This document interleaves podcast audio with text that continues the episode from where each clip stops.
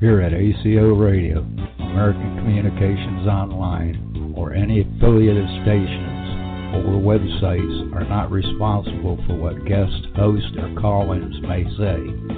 All programming is intended for informational and entertainment purposes only.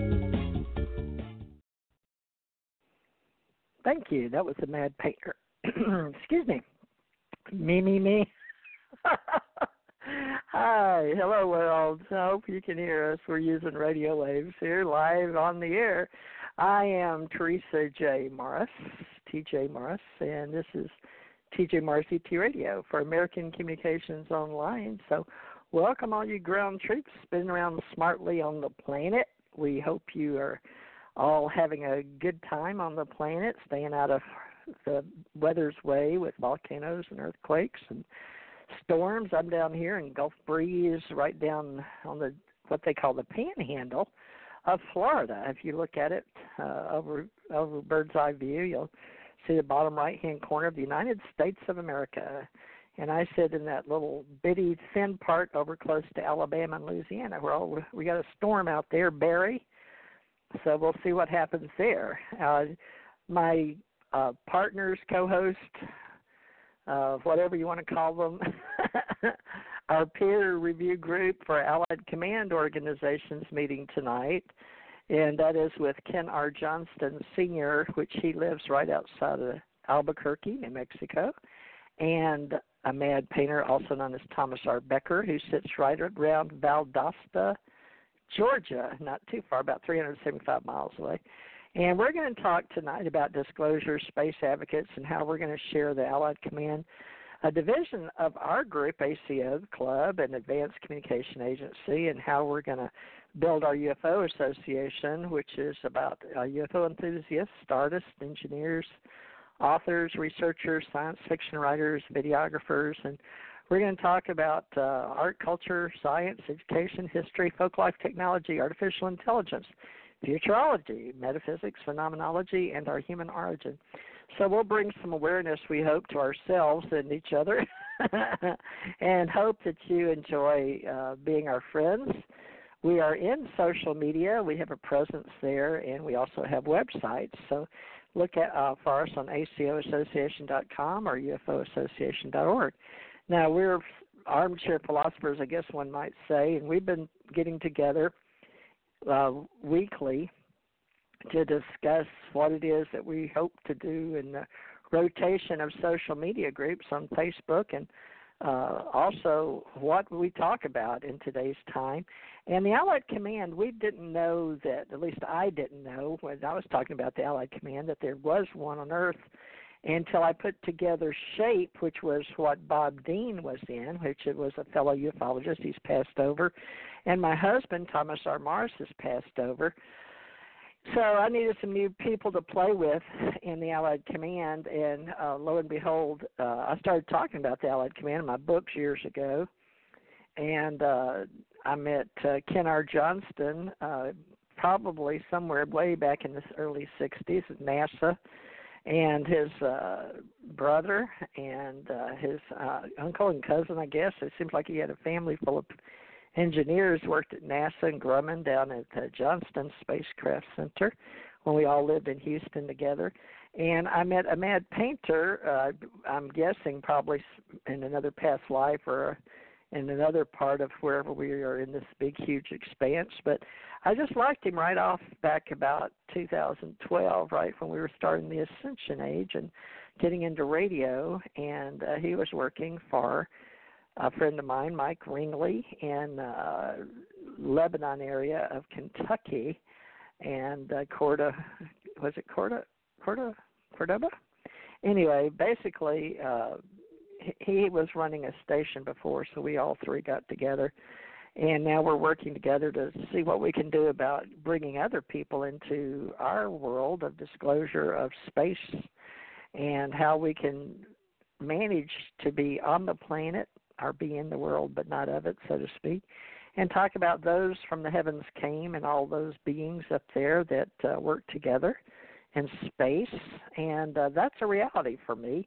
So we're going to talk a little bit about that, but let me let them introduce themselves. They're both authors, and uh, I'm not sure if Ken's coming in through Mad or not. A Mad Painter, is it just you, or did you grab Ken already? No, Ken's supposed to be here. We hadn't talked yet, but uh, he's showed up. So. so has he got his headset on and his can, mic? Can, can can you hear us? Not yet. Okay. Well, go ahead and introduce He's yourself. Here, Interesting. He, okay, he, he here, must not have. All right. Well, go ahead and introduce yourself, and then I'll try to call his phone number since I'm not hearing him. I don't know if he's just not plugged in properly. But tell everybody about uh, your little book and uh, the new magazine you're working on. But mainly, just you know, give them an idea who you are and why you show up here with me every week. I'm I'm mainly just inquisitive. I'm I believe that we have been contacted by uh, extraterrestrial beings. Uh, I, I've I've had no interaction with them. Uh, I don't know anything about them, but I do believe they exist. Uh, I believe the universe is too vast out there not for them to exist, and uh, that's one of the reasons I do this. Uh, hopefully, one day I'll have a contact or uh, you know un, undisputable proof, but until then, I'm still a believer. And uh, I do these shows in order to learn more and hopefully help other people learn and understand what uh, is going on out there. I think that's really about it. Uh, now, I am putting together a, a bi monthly magazine for uh, uh, uh, the uh, company here or the corporation uh, and uh, it, it'll be out on uh, Amazon every two months. The first issue's out there, which ain't nothing but fluff right now. It's Allied Command Organization. If you want to go uh, up there to Amazon and get a copy of it, uh, it's call did not go through. Will you please try your call again? Okay, sorry, Matt. that was uh, uh, that actually me came, trying to get Ken. That actually came uh-huh. through uh, uh, Ken's phone, I think. Yeah, yeah. I tried to call? Ken. Um, I don't know why he can't hear, but I apologize, folks, that we're trying to get Ken R. Johnston on here. He's on his Skype, but apparently uh, I can't get through on his phone, so uh, not he, he sure Just, he just hung up, so try calling him back. Okay, on his phone. okay, let's try this. All right, let's try that. uh, Five oh each- five. Each um, uh, issue of the magazine will cover different topics that we talk about here at uh, uh, American uh, Communications Online, which ain't necessarily space. Uh, I mean, a lot of it's going to be oriented towards space because that's what I'm really interested in, and I'm doing most of the writing at the moment, so that's what it's going to be about. This upcoming issue is going to have talk about Mars. I'm going to talk about space junk and a couple other things. Uh, let's see. Ken, can you hear us now? He joined us back.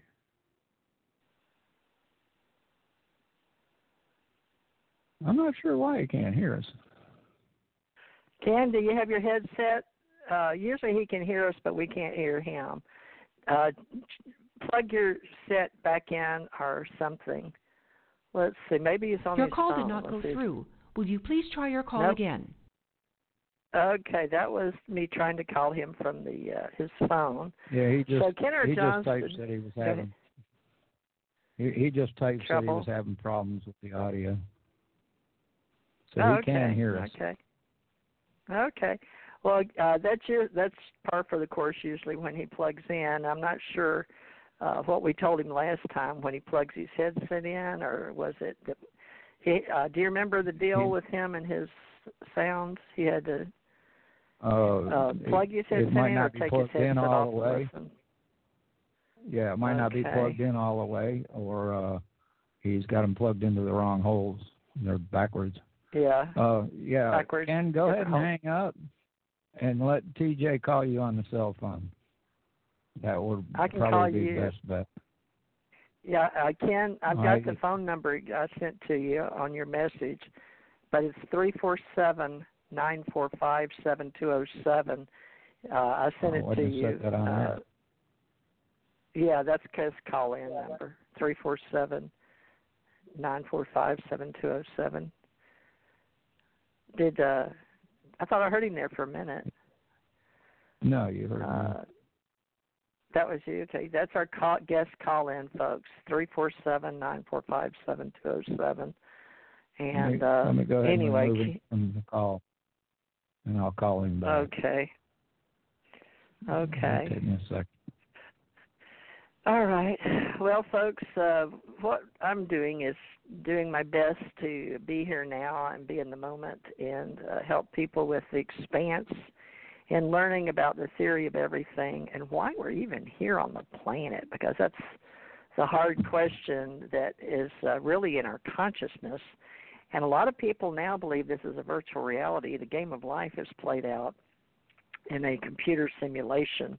And uh, uh, I guess the one that's uh, most well known for uh, the big toe theory or the theory of everything, my big toe, Tom Campbell, is influencing us quite a lot uh, in uh, our reality. So uh, you may want to look him up. Uh, of course, Gregg Braden is a big name in mm-hmm. what we do. Neil deGrasse Tyson, theoretical physicist Michio Kaku, and uh, a lot of people in science and space and NASA. So we welcome everybody to uh, play along here with us in this game of life. Go ahead. TJ, you're you're going to have to call him. It's not letting me call him because his Skype's still up. Okay, his Skype's still up. All right. Well, let me try here. And uh, it's it's locked in on my me, headset so is when on. I try it, just automatically goes to that. Okay, let me tell him to shut down now. Let's get shut down Skype and call in. I think it'd be the best thing. Three four seven nine four five seven two zero seven. Uh, he has trouble every week, it seems. There, there he comes. I just told him that. That was quick. Now, there you are. We found you in cyberspace, I so have, to speak. Oh, I probably stepped off of the wrong jump room and got stuck for a while, so we'll do my best. I'll have to use the cell phone okay. right now. I get dumped off of the the um, yeah, what you call it there? Did you we were on Skype? Uh, Skype, yeah. So I'm I was listening to you guys on Skype, and then I got dumped off of that. I'm going to join the call now. See if okay. that helps. Yeah, I, I I dumped you the last time in order to try and call you back, but it wouldn't let me call you back. okay, now I'm going to click. says join. I'm going to click that and see if that uh, brings me back over. Well, you're on your cell phone. We can hear you just fine. Yeah, it, so yeah, you're it'll here cause now. a feedback. You'll have to get off of get off of Skype. You mean to get off Skype? Delete okay. your Skype. Yes. Yeah, it's either or. We don't need both. So that was just in case you couldn't remember the phone number, but we've given you the phone number and uh can oh I'm getting feedback. You'll have to turn that off. Do you know how? I'm trying to. Okay. I, I removed We'll him give it from a minute. Skype. Okay, I'm off now. I hung him up on the Skype, so it'll it'll be all right. Okay, All am I right, still on Ken. telephone? Well, Am I yeah, still on the telephone? You're on, you're on the. You are. You're still on the telephone, and you're live and on the air on uh, what we call Blog Talk Radio, and this is TJ Morris ET Radio, the channel or the show we have here, and we work with American Communications Online and do an Allied Command organization to try to promote that on planet Earth, working with all veterans and all people that have been on the planet, and uh, how we're going to bring us all together to work for the expanse. So I want to talk to you guys about that and our thoughts and th- thoughts or things. But Ken, go ahead and introduce yourself since we've been talking to to you and about you uh, for a few minutes. So do your best and give us your best Ken Johnston forward, if you don't mind. Whoever you want to be tonight. well, I'm probably the um, not not to be spoken of because I said if the commander doesn't know how to uh, log on to the phone and talk to the extraterrestrials, how the heck are you going to listen to them? well, so, um, you know, it's hard for us down here on the planet. we have to learn these weird things we're not accustomed to doing in space. it isn't that the truth? Anyway, uh, okay. real quick, um, I'll give you a real quick um, uh, run down so other people listening. And uh, my name, I go by Ken Johnston. Um, uh, call me uh, Lieutenant Colonel if you want to, or call me uh, Fleet Admiral. None of those are good. Uh, they're all good. But um, as far as this, I was um, uh, born the, the son of a captain in the Army Air Corps during World War II. Uh, he lost his life trying to bring the, the world into peace, and came up. Uh, some incidences which have recently been recovered through hypnotic regression of events and things that took place during my life. I I've come to the conclusion that a lot of us worldwide that have doing did the best they could. Their families did the best they could to bring peace to the world, the earth here. That a lot of their children, their offsprings, have been chosen by extraterrestrials to be involved in bringing um, the knowledge to the world so that we can all function there. So um, I was looking at, um, at Skype you had a little earlier. Some of some of the information and things that they have there um, goes and shows and proves that I was one of the first four civilian astronauts for NASA during the Apollo program.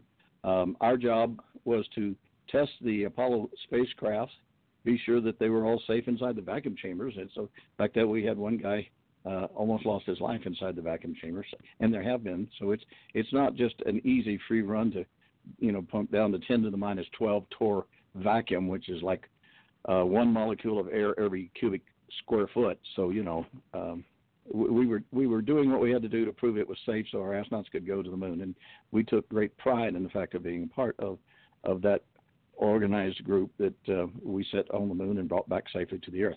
So since then, uh, of course, uh, education degrees. I have uh, three degrees in college, um, um, uh, bachelor's degrees and doctor's degrees in aerospace engineering.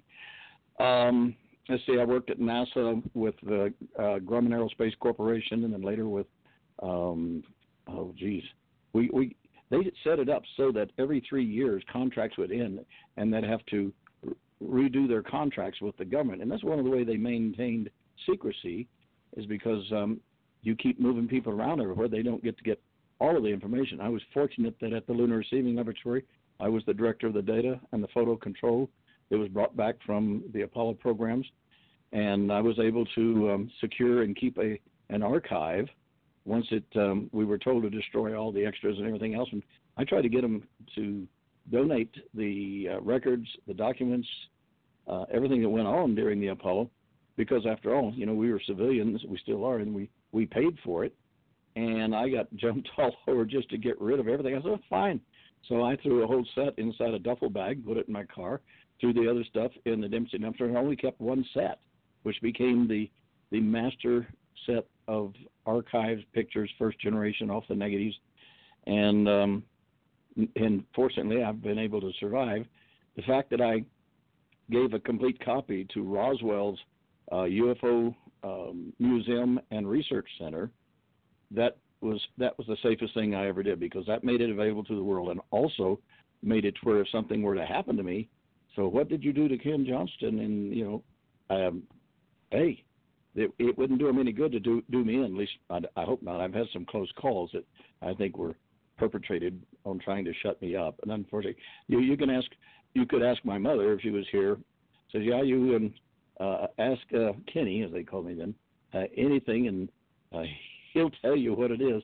So uh, they probably weren't too happy with it. Anyway, so since then uh, I've come forward, and that was the hardest thing to do. Is come forward and make available to the world or the archive, as well as um, combating those that are trying to to keep um, Earthlings in, into the dark to where they don't realize that we are part of an a, a not just a solar system, but a, the the entire universe, the uh, of sentient intelligent beings, and they've been waiting for us to finally get our act together so that we can become part of the Allied Federation of Sentient Intelligent Beings.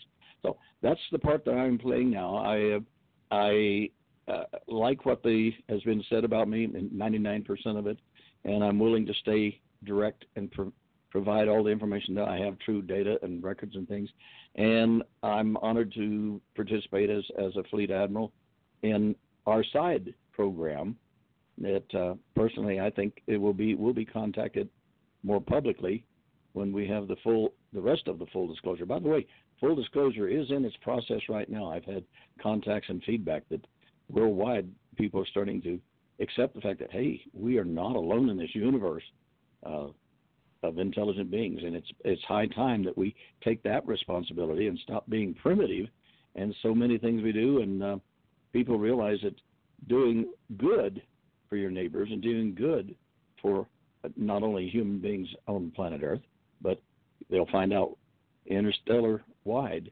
Once we're ready to do that, then we can join that join the organization of intelligent sentient beings and take our place in the universe of intelligent beings. So I'm I'm pushing for that. I'm pushing for the the much better wide full disclosure. And fortunately, we've run into um, TJ and Amad. And forgive me, my memory got kind of banged up when they uh, a year and a half ago when they rear-ended my car and whiplashed, and so I have a little bit of a dropout. I can't remember the other gentleman's name. Forgive me. Uh, you step in when you can, TJ, and give all the names of those of those that you've chosen to work with you on the uh, uh, program that we're, we're, presenting to the public. So that brings you up to date today. Oh well, I guess you want to know. Uh, I am. I've been a, a, living, kicking being for 77 years. My official birthday is in October, October the second, and I will be, and according to the calendar, 77 years old. But uh, since I'm going to live to at least 180, I'm just getting started real good. And once I hit that 180, I'm going to push for for um, 200. That'll be after that. So that should be enough information that anybody could probably track me down, and that's that's okay. All right, John Drockton of California has joined us. John's a computer expert and has owned his own company out in California, so it's good to see John again. He's in our chat room. John's been with us probably, John, what, 2012 or so? Today is July 11th. It's 7 11 if any of you are familiar with the 7-Elevens, the little first, uh, I believe 7-Elevens were, quote me if I'm wrong, but like your little convenience stores. At least it was when I was a kid. That was the first ones we knew as a real franchise, but we'll have to Google that in America. But 7-Eleven, it's uh, 7-Eleven 2019 for all you time travelers out there. We honor everyone in the metaphysical world and in the expanse of consciousness, which what is origin? What is consciousness? What are we inside these physical um, meat suits we're walking and talking in? Some can talk, some can walk, some can walk and talk, some can even listen and hear and uh, speak at the same time. I've never figured that one out. I can barely speak and uh, tie my shoe at the same time, but I've, I've tried that one. So uh, we're here to have fun and to be support for each other. And the ACO is a group of people that we started a long time ago. And uh, actually in Kentucky, and now I'm in Florida, and like I mentioned, Ken's in uh, New Mexico around Albuquerque. And Thomas R. Becker is who um, you're referring to, Ken Thomas R. Becker, Tom and he goes by a mad painter which is his uh i guess you'd say pen name or art name.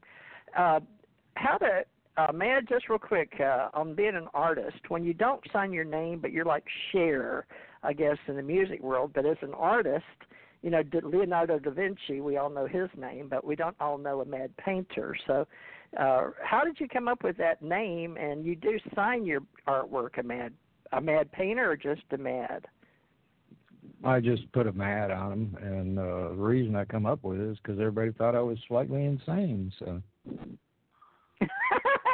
just a little Are mad. Serious? a little on a mad, uh, mad, crazy scientist uh, going into space.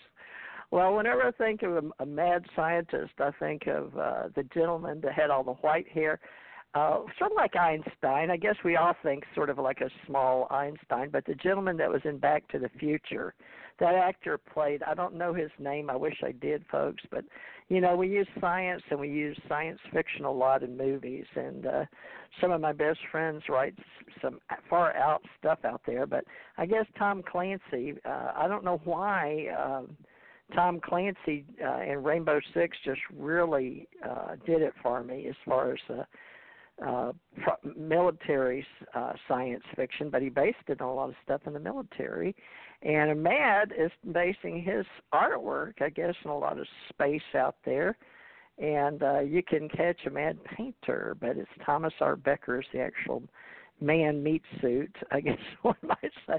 You'll hear things here you may not hear other places or other places that are friends of mine have their own radio shows and they get in touch with me and I, I'm not going to drop any names, but I'm even amazed at some of the famous famous people that tune in to see what we're talking about and to see uh, and they challenge me to see what else I can come up with or where my head's at. I've been on the, quite a few radio shows in the past, and it was fun. Uh, but where I'm at now, folks, is I'm really looking at how the Allied Command that uh, Amad and Ken have agreed to help me with is the fact that out in space we actually have various levels, and they, to me, the way that was explained to me in my reality, and that's in 3D. Although we do go by the 10 realities right now because it seems to be more accepted is the fact that we have other dimensions and realms and other universes, and we're starting to adopt that in even our scientific, not just theological, or in our religious realms, because we know that uh, Scientologists and the Mormons are now the Latter Day Saints. They all believe in we come from somewhere out there in space, and for whatever reason, the beliefs may not have anything to do with our truth. And truth may or may not have anything to do with reality, our consciousness in the universal laws. So we're starting to get really in the deep end of the pool with deep thinkers and philosophers, especially those that are like us that like ufology, alienology, phenomenology, in parapsychology, and it all seems to go together these days. And we're talking about theoretical science and quantum physics, quantum mechanics, and how is it possible we can do time travel and uh, if time and space, we call it space time in science now, quantum science. And space time, like a fourth dimension, we say time is definitely the fourth dimension because we can we have to be somewhere at a certain time in a certain place. So we we say uh, time, space, and matter. But uh, where are you in space?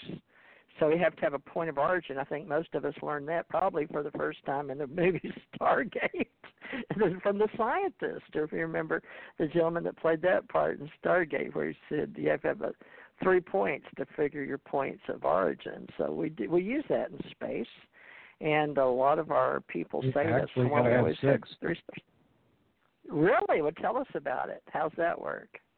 I, I is is it figures out you have to have six, and the sixth one is the origin. The six, the six points. I've always heard three. Yeah, so the, six, is there, the six points would be origin.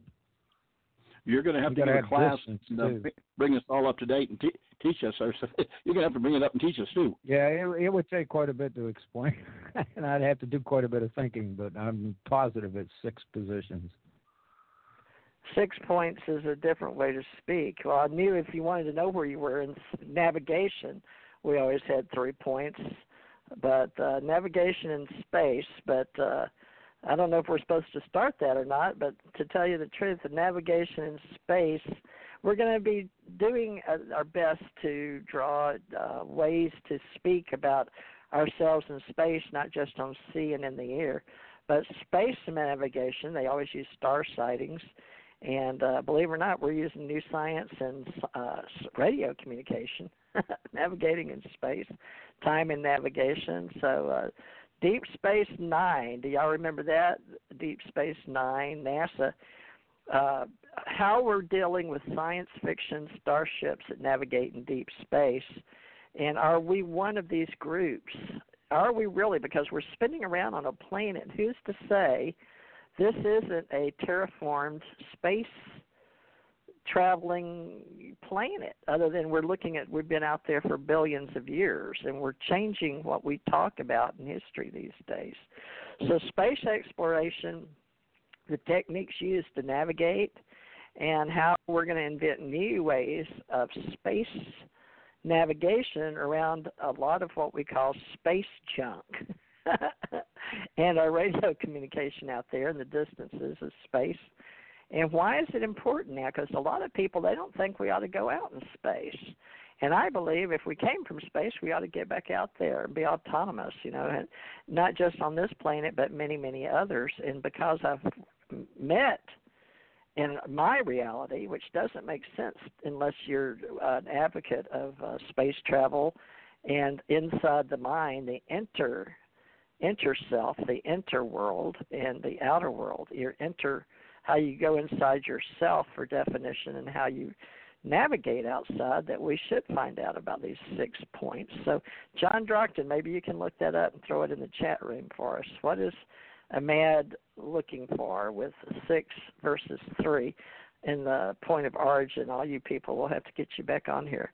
Well, uh, uh, maybe Ken, in space definition, have you got anything to add on for our space navigators as far as how you go forward? Do you share any of that with your young people traveling in space, or just use the three points of origin? I know there's three types of navigation, but have you got anything that you want to add on that, or are we going to talk about that? Can you hear me? Uh-oh. Who are you asking? Oh, Ken, and that, that six point I was talking about happens to be with Stargate, anyways. By the way. With Stargate. Yeah, the show Stargate. You, that's where they mention that. Can you can you can you uh, share anything that you know about that? I just looked it up. Is what it was. What's it say? Are you talking about uh, GPS or? As an ex- example, by Jackson in 1994 movie, in a three-dimensional universe, you need six references to establish a point, and he draws the three intersecting lines between these six points. So that's why you need the six points. The six points versus three intersecting lines.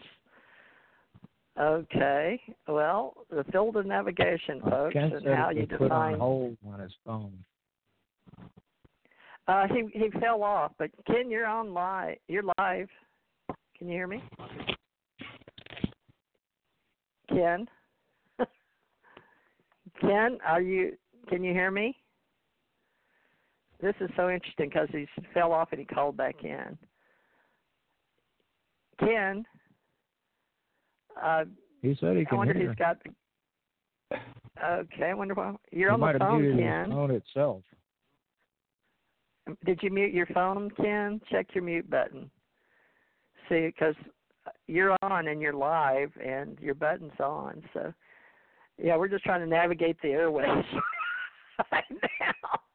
So, uh, what, what language are we speaking? Space navigation, whether it's German, French, Dutch, Italian, Spanish, uh, Stargate comments. So, uh, you know, what we're going to be handling, folks, is the reality that there are alien civilizations and how they actually uh, deal with us in space. And alien civilizations exist, and I'm going to talk about how uh, they interact with us on a conscious level, which is going to be a little different than what we're accustomed to. But let's talk about alien navigation, and uh, I was going to get Ken to, because Ken is actually a pilot. Now, I don't think in space uh, there's there's choices we make about uh, exploration in space and navigating in space, and uh, we've got different people that have computation devices when you're in our atmosphere, but not with complex space trajectories when they're going to the moon and Mars and places like that. So uh, a lot of people are wondering if those that are conscious now have done this before and uh, are they sharing reverse technology. So we're getting not just into uh, why we're here and the revelations of who we are, but uh, have we done this before? So, what is origin?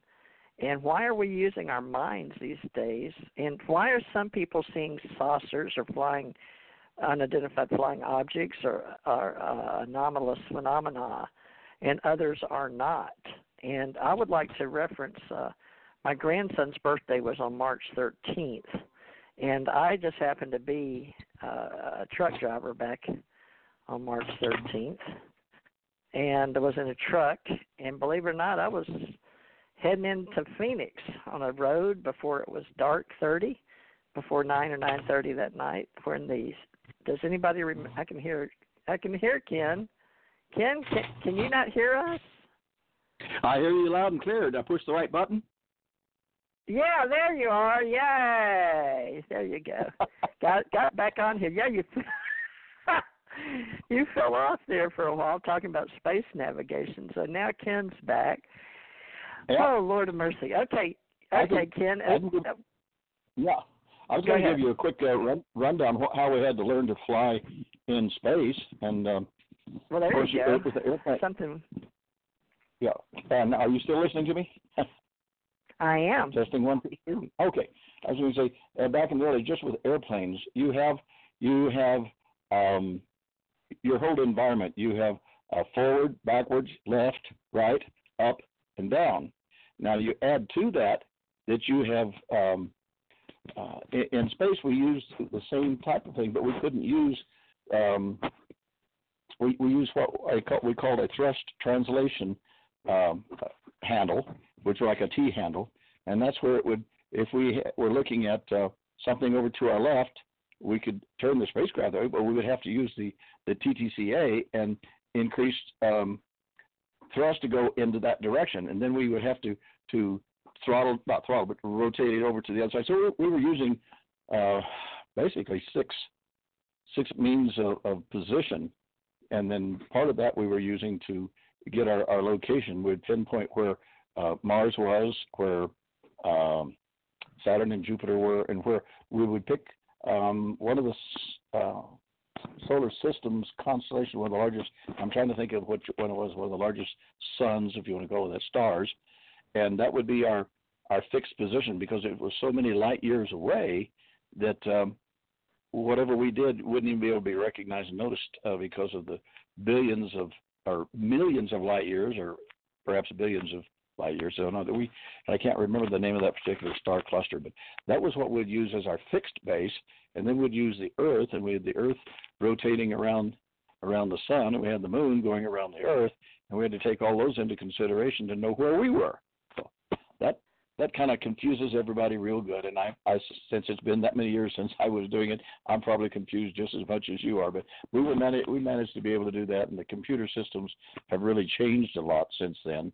So just about now, all we have to do is punch in the title or the location of where we want to go, hit the go button, sit back and relax, and uh, we can uh, warp our way into that constellation and, and, be at the location where we want to go. So uh, things have changed a lot since I was flying a little Piper Cub and then flying a uh, an F uh, an F4 Phantom jet at twice the speed of sound, and so it's a lot. I think we've made a few improvements and we're moving in the right direction. So I don't know if that helps or just confuses people more, but you know where you're at. Roll, pitch, yaw, translate left, right, up, and down. So it's it's it's it's capable. We know how to do it. Well, I think uh, the XYZ uh, space points are the, your point with the three major axes where they intersect. It's more of what I was going for. Well, see, that, but, that uh, those six points create uh-huh. that. The, the six okay. points create that. You have to have a beginning so when, and an end for each one of them points. So, see, so for the three lines, you have to have six positions. So that's why you said Make, six solved your your locating origin, and right. your model in space is to locate their zero point or your model space. So you insert your zero insertion. How do you find where you're at in the Big Bang? Okay, folks.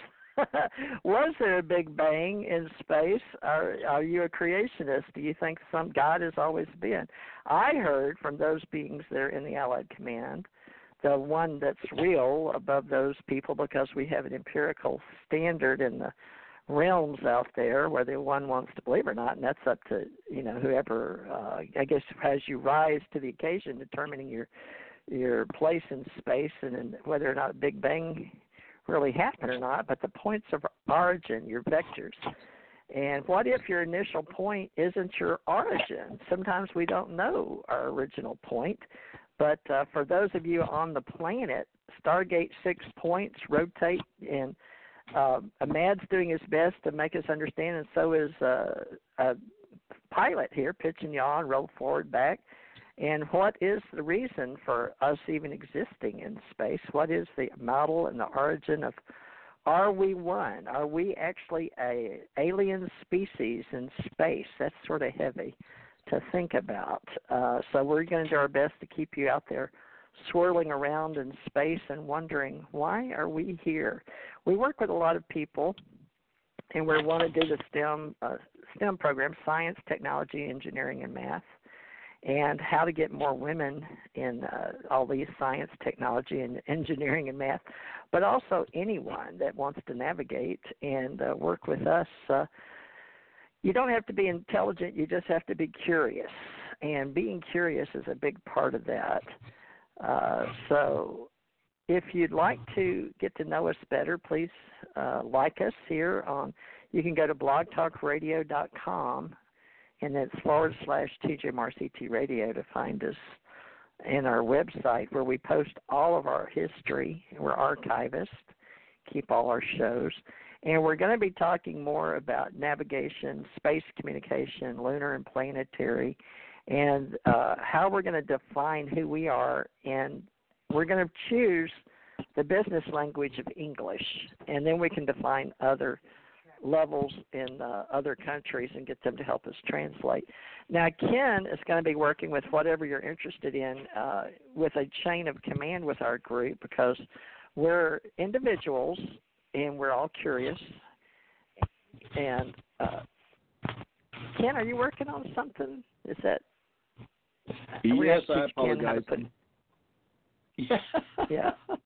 Um, you can't get away with anything, can you? In in in radio land, we can hear what you're doing. So, yeah, it, for some reason at these uh, uh, where we are in space and radio, we can hear uh, the sounds that happen, and they get recorded here. We're going to put them up on Spreaker and iTunes and iHeart now. We're very fortunate to be getting out there with FM radio and uh, Mixcloud and SoundCloud. We've got a lot of places now that uh, carry this radio show, and uh, they're really uh, glad that uh, we're going to speak frankly about uh, what we're doing with those in America and in uh, other places. But we're doing our best to help these extraterrestrial beings. The American usage of extraterrestrial is often called a space alien and uh, it, a lot of people, including me in the beginning, I didn't like the name alien, and I had asked our alien ETFO community to start calling us extraterrestrials versus uh, uh, alien. So alien versus ET got to be a big thing for the last ten or twenty years in our. I know since I started writing in 2006, and prior to that, I just had in and out investigations, but I wasn't allowed to talk about them and I got started back in '67, May '67. So I've been doing investigations at least that long and learning how to be law enforcement, criminal justice, and that took me into space communication and navigation and finding out about people. Ken, do you remember going to the Windsor Plaza and us watching 2001 Space Odyssey? You and I were both there. I sure, in Houston. I sure do.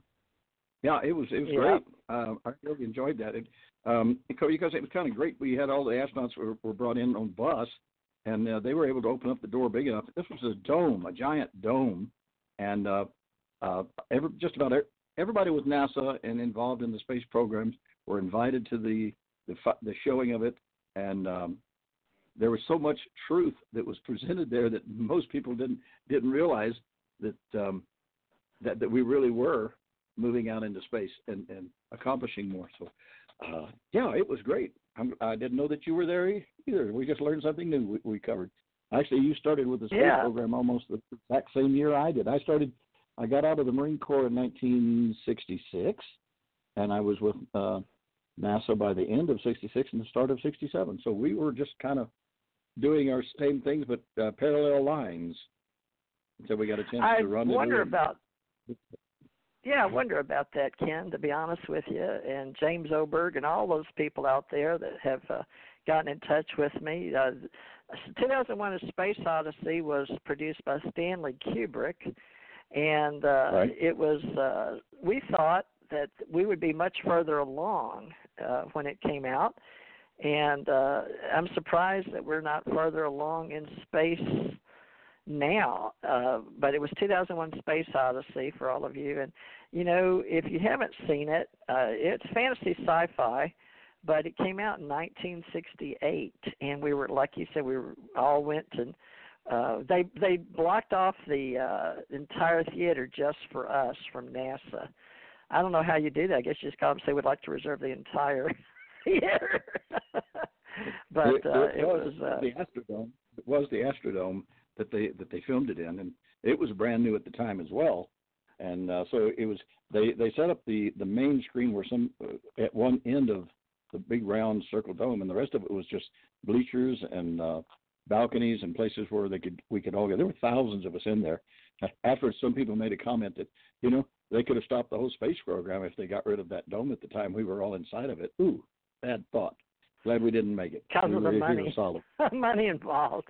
The release that was April third, fourth through the da- my daughter was born April third, 1970, and uh, it was April 3rd when it was released in 68. But you know, folks, with what we're doing, we're we're going to try to get to a place in space where we can talk about things that uh, maybe you haven't thought about talking about. Maybe uh, the origin of who we are. And I've got Allied Command Org Space Race Origin. Are we one? Are we a space race that our, our origin is in space? And I would suggest that we are, but I can only base that on my own opinion, just like Ken and Amad. But I have had out of body experiences and I've had near death experiences, but then working with people It'd be very hard to explain, and yet each of us have our own truth, our own reality, our own opinions, and our own belief as we go inside ourselves. And yet, it seems to be a mad. What is that that makes us want to share?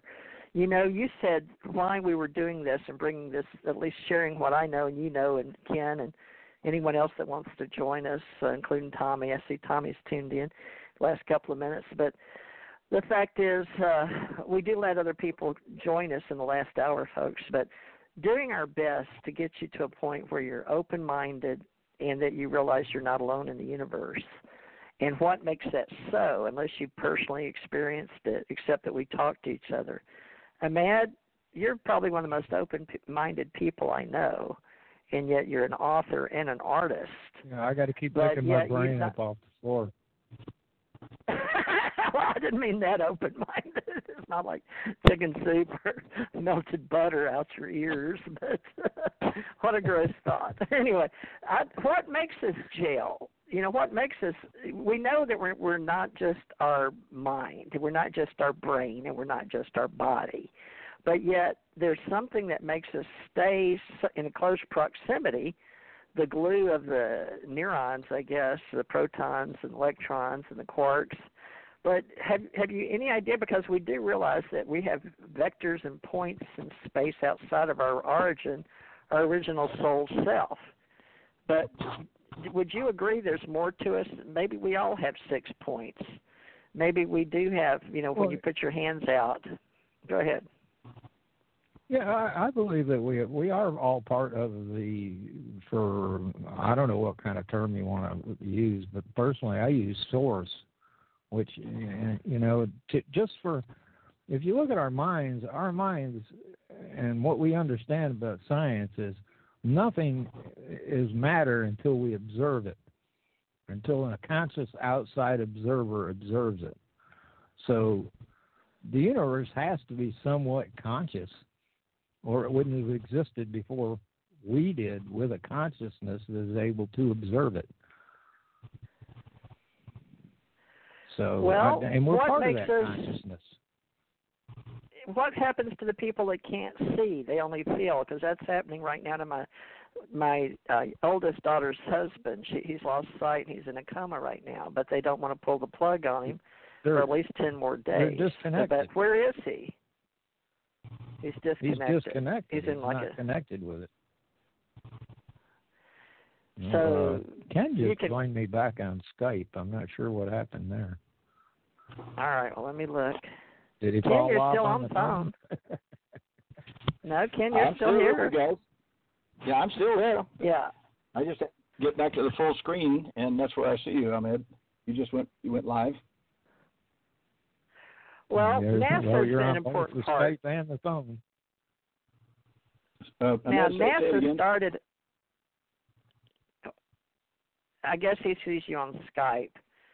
I don't know if you're synced or not, but uh, NASA started out a long, long time ago, and everybody's pro and con on if they've ever worked at NASA or been cleared by NASA. I've had my paperwork done by NASA that started in '67, '68 and uh, NASA is important to me because that was where I got most of my understanding that we're not alone in the universe. But I expected much more in '68, and I don't know where we went wrong on a timeline, but that's what we say in uh, our ACE Folk Life, our ACE Metaphysical Institute, and uh, scanning integration of how we get along in space and uh, what we're putting up in space with satellites, uh, how we're going to learn to communicate with engineers, scientists, and the everyday Joe on the street. That if you just turn on the channel watching people in space, it's not that exciting. Amad, you know what I'm saying? And so we've got to learn how to integrate a roadmap for ourselves of That's If we can't any, see- any occupation. Say You it I again, mean? Annette. I, I said that's guys are on true, that's true with any occupation. I mean, if you watch a truck driver, it's only for a few minutes you're fascinated, and the rest of the time is boring. It's the same thing with a spaceman. okay. That's what we used to say. Go ahead, That's what we used to say about, about our Apollo program. Is there's it's made up of of uh, many hours and hours of of nothing but hour and hours, and uh, broken by a few moments of absolute terror. So, you know, that, that's kind of the way the whole program goes. You it, it takes a lot of time to get from point A to point B, and um, that's that's just the way you deal with it that makes a difference. What is uh, the other astronaut? His last name is Story. I've talked to him on uh, the phone here in Florida and out at AMI. Talk Uh, story the astronaut, Musgrave. Yeah, that's it. Um, Story Musgrave. Yeah, he's Story been Mus- on TV Musgrove, quite a lot. Musgrove, actually. His story must grow. But anyway, yeah, he was about six foot. At first, they was afraid that he was too tall to be able to fit inside of the uh, um, uh, the spacecraft that was going to get him up to Skylab. And he and uh, uh, two other guys spent a couple of weeks inside of uh, Skylab, a Skylab simulator, so to speak, inside the vacuum chamber at Johnson Space Center to test out and prove the things they do. And then later, he became one of the the actual um, um, mission astronauts that went to our Skylab space space station. Our first space station was called Skylab. So, yeah. He's actually a, a doctor, Doctor Yep. Story Musgrave. He spells it G R A V E M D, born August 19th, 1935.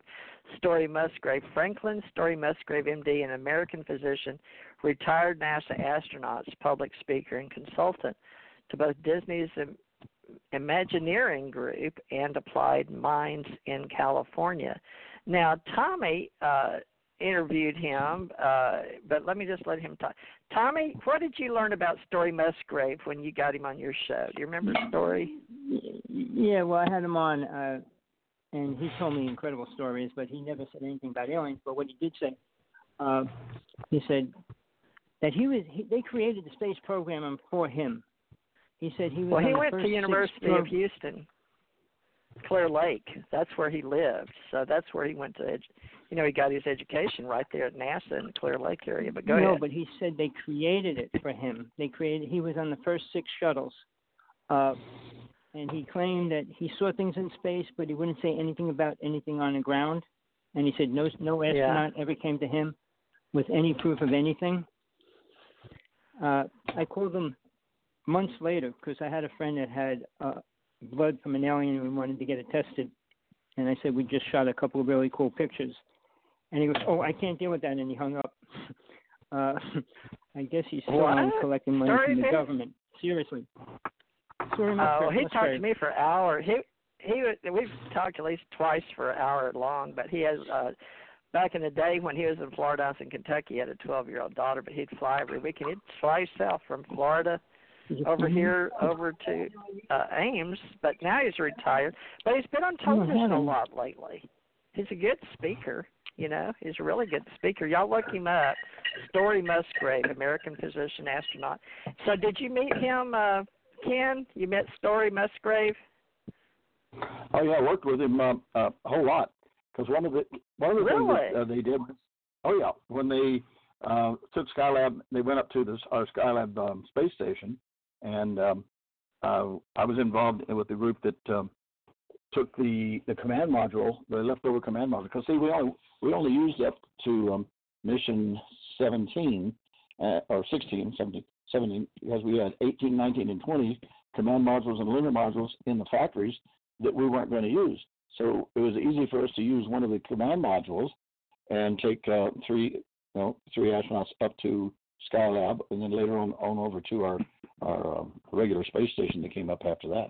But yes, I did get to work with him at the Johnson Space Center and uh, give him all the information he needed on the Grumman lunar module because that was they were going to fly in it, put a um, excuse me, they, they got up to the space station along with a lunar module. Then it was attached to Skylab. They would be able to go from Skylab into the lunar module, back away from Skylab, and we had mounted a telescope, a good large sized telescope, to the descent stage of the of the um, uh, uh, the lunar, module LEM, and they could back away from the uh, space station, and it would be a separate telescope and. That was the plan. That was the plan. And as far as I know, from after being gone from the space station, I don't think that ever got to take place. But it was capable. We, definitely did all the testing and the capabilities of our equipment to make it turn into uh, the um, space, the, the, command module of the uh, space, yeah, lunar module, I should say, um, to, that it was quite capable of doing maneuvers that was needed to um, point the telescope at the various parts of constellations that they wanted. And let me add in here right now that on my uh, and let's see, my wife actually found this, and it was the eighth annual surviving Apollo astronauts got together for the 50th anniversary of the moon landing and Buzz Aldrin's uh, outfit. Interesting. I'm looking at Buzz Aldrin. He's got white and red stripes up and down the socks in his boots, and then uh, blue up and down. So I guess it's red, white, and blue. He's being patriotic. But there's a picture of those that are surviving right there on my my Facebook, and you get to, uh, I guess, what do they call me here? Let me click on this thing. Uh, there I go. I'll probably lose everybody doing this thing. Oh well. Um, um, TJ, you, you know how to tell Did you put it on your um, Facebook? Yeah, go to your Facebook, Facebook, and look at it. All right. That's all you got I'm going to go on my laptop. Facebook.com forward slash. And it is it Mars One astronaut or is it Ken Johnston? How do I get I there, think Ken? For I think it's Ken Johnston. listening. I don't call myself very often, so let me back down here a little bit. There we are. Yeah, it's Let's see. Well, we need to know because you're a public figure, so we can do that. I've got TJ Morris ET Radio. I see that. Steve Colburn. Uh, let's see. Let me put Ken R. Is it Ken R. Johnston? Yes. Senior?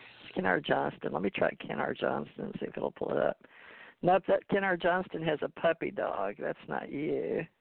No. Uh, sh- Amad, how do we pull him up? Mars One astronaut. Oh, look for Ken. Ken, you got a picture up there of you with the astronauts? Um, no, this is just a picture. Figure it out. all of the Apollo astronauts in in tuxedos to be photographed. They're all sitting on stools and different things. together. there are one, two, three, four, five, six, seven, eight of them that are still alive from the Apollo uh, era, and they're all sitting together there. And and of course, um, uh, uh, Buzz Aldrin, he is in the totally opposite suit of a regular tuxedo. The gentleman behind him has a tuxedo on, but he's got green bordered stripes all the way around the the coat and around the sleeves and around the tail of the coat. So a little bit, you know, a little hee hee stuff going on there with, with him. I don't know which which one that is because these guys have changed in a lot in the last oh 36 years or 50 years actually it was wasn't it? So I haven't been in contact. Oh, and when I've been in contact with since then was Buzz Aldrin and um, um, um, gosh, and he died on us too. Uh, Apollo 17 astronaut, uh, the lunar module pilot, and uh, Jim Irwin, Astronaut Jim Irwin, and I spent. He, he's probably spent nearly almost a thousand hours with me inside the lunar module in the vacuum chambers, because uh, I we, we we did over three thousand hours. At least I did as a test pilot inside the lunar module in the vacuum chambers. So uh, Buzz has the right to, wear the outfit that he's wearing there, but he's got his red, white, and blue collar, uh, uh, medal of honor around his neck, hanging there. So that's kind of cool. Have you been able to get into my my um, website, KenJohnstonMedia.com? Not yet. Still, what is it? I'm still looking. I mean, you're a friend of mine, and I, I'm hmm. putting on there sharing, and I've got our show on there. Uh, Tommy, how do you find him? He's a friend of yours, and I'm looking. I've got 5,000 friends on this one, which isn't helping me much. I put in Ken R. Johnston, and that didn't work. Uh, he's on my Ken Johnston. On my computer. Let me try Ken Johnston, folks. Uh, I'd like you to. Yeah, it's Ken Johnston Mars One. Let's see what this one says if I click on it. Ken Johnston dot three one five eight. Ken dot Johnston dot. So put in Ken Johnston dot three one five eight. Ken, write that down so we won't have to keep asking you about that. Let me get that. Let's see. Right. Ken Johnston. Does it have a comma first? But Ken is K K E N small dot J O H N S T O N dot three one five eight, and uh, I probably need to grab that and put it on uh, on your pages for UFO uh, Association, Allied Command, or if we're going to build that as a separate entity, uh, which we have the name, the domain name, and I did have it up, but I'm not sure which direction we're going to go because so many people are veterans, you know, and uh, a lot of people saw 2001: Space Odyssey, and they probably feel just like we do that they're part of something much greater. And uh, we could talk about that for a minute because you don't have to be an astronaut like Ken here, Story Musgrave, to feel like you're part of the universe or universes. And I happen to feel I'm part of the universes, but then I don't know if I'm allowed with other people when I talk because I don't want to sound different, but I've had out of body and near death, but it's different since I died. And because I had contact with beings that were just as real as anybody I've seen in person, and then we have we talk about dreams and other uh, realms and dimensions, and we really this year is about getting organized in our own reality because each of us have our own. It's not the same. We die, we come alone, and we die alone. And we may come into a body, but you know we use the body and then we leave the body behind.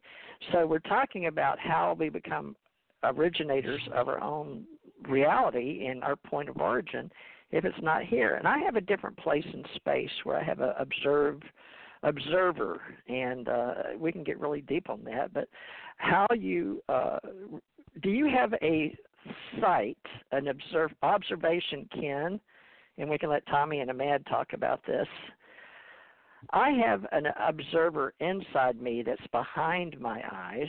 And when I was sick as a child, I was rolling around in my mind and it got caught inside my brain.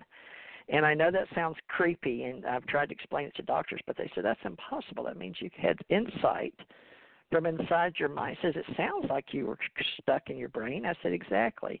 And a gentleman that was working with me in speech therapy once I had my throat cut and my neck cut open, and had titanium put back in like a cyborg. Uh, you know, had already died and left my body, and we can get into that later with Tommy on another show. Uh, Tuesday or Saturday or Sunday. Uh, we'll have Dr. Rick Miller. I'll get him to handle that. But guys, do you have another place that you observe yourself? Because I have one out in space. Now I don't know if you would call that when you watch uh, your point of origin and your uh, quantum mechanics that you have. You can be. They call it spooky. Uh, it's like uh, Einstein talked about. Uh, you can be in two places at one time. Do you, let me ask, go down the road, Ken and, and Amad and Tommy. Ken, do you have another place in, that you can be in your mind's eye or a part of you somewhere else in space or something to observe yourself? Do you know what I'm talking about? The person behind yes, the person, an observer. Okay. Yes, I do. And, see if you can, see if you can explain to, that. Okay. Each person can well, explain it let me I finally got smart enough. I got it all in here. If you've got a pen and paper, it's to get to the uh, my website.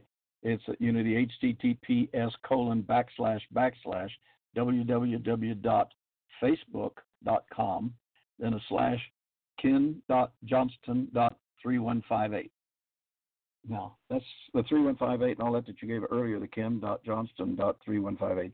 That that's good if you already have all that HTTP stuff. And that's I get all mixed up with it. Now you, you were talking about experiences of out of, out of body. Um, well, I I, I know people may find this interesting. My, I was the third born, uh, all three boys of my mother. A.R. Dr. A.R. Johnston was uh, aerospace engineer, and he was in charge of the vacuum chamber testing that we were doing on the NASA side as a NASA engineer. Um, he's passed away, and then my brother that was in between AR and me, Jimmy James Charles Johnston, um, uh, he was killed when he was in high school on a school party school hayride. Uh, in this case, where um, alcoholics, illegal aliens from down below were out driving them down the dirt roads and whooped around and hit the, the wagon. They were having a hayride for for fun for the high school seniors, and uh, that's how it was my brother. So I wound up the last of that.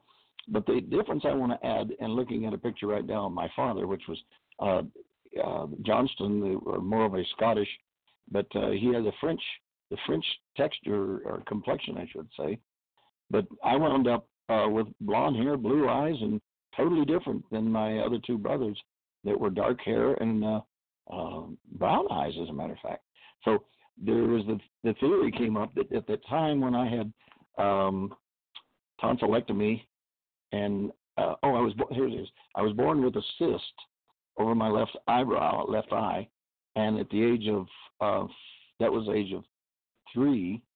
And at the age of five the same doctor that removed the cyst um, was going to do tonsillectomy on me.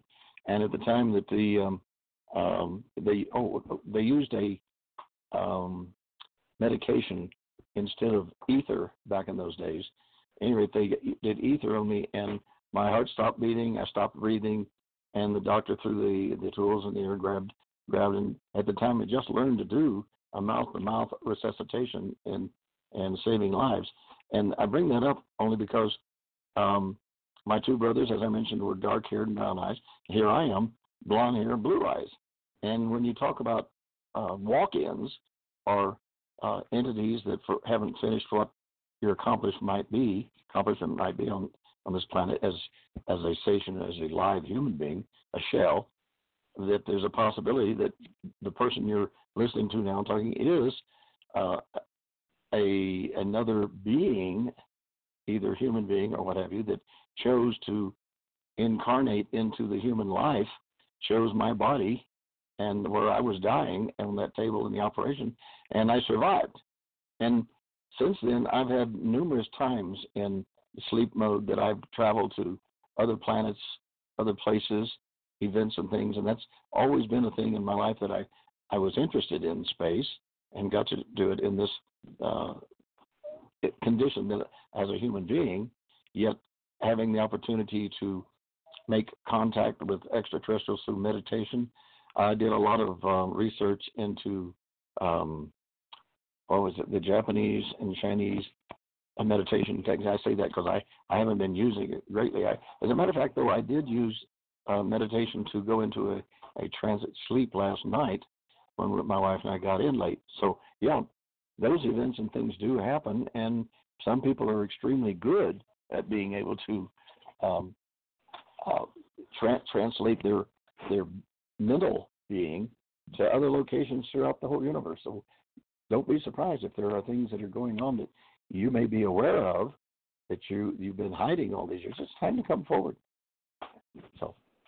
Well, thank that, you, Ken. That That's a good point, and now that helps. That helps me, and uh, you know, however each of us think of that other part of us, I'm sure. Uh, we'll just take a few minutes here. Uh, Amad, how about you? Uh, that other part of you that maybe you can't see on the outside, but that place that you are maybe behind your eyes, somewhere in your brain or somewhere outside your brain. But you know what I'm talking about? There's a another part of you, maybe a deeper part of you. Some call it your soul, your it's, essence, but yeah, it shows in your dreams. Go ahead. Really your theta are. alpha theta delta your other level yeah, of consciousness. It, yeah, when you're when you're dreaming, if you have a lucid dreams, that's the real you. I'll, I'll go along with that. this is kind of like a, a, a costume that we wear. this reality. Yeah. It, it's when you feel that, exciting, though, you know it's you know there's a deeper inner you that monitors everything that other people can't see. Oh, definitely. And uh, that maybe it's not alien, or maybe it is alien, or maybe it's extraterrestrial, or maybe it's what people refer to as their essence or their well, soul. But you know, other I, people I really can't don't. describe you. They just can't. Yeah, I don't consider it alien. I mean, we're part of this universe, you know, so we're all, you know, we're all we're all the same. We're all. Yeah, We're all we're connected. all Well- aliens, basically. all right, Tommy. What would you like to add to that? Because you're you're a deep thinker and you've had out of body and near death too. But just add your part because we're all individuals.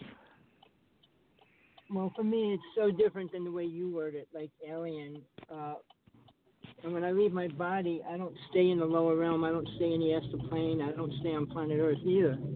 Uh, most people do, and most people have to. But the astral plane is not even a place I want to go to. So when people say they leave their bodies and they float around and stuff, and they see their families and all that, that's still you. Like I guess uh, said it, and basically you are a soul. You are that. You're not an alien. You're not a creature. But what you retain yourself as awareness of your individuality of you is who that is, and that soul. And I use the word soul. I don't use any of the other words like, that you were trying to use. But uh, alien would be if you took on another body because they're in bodies as well, and they don't travel the same way we do. Uh, so there's a lot of contradictory between wording but it's also belief and understanding of your experience during that.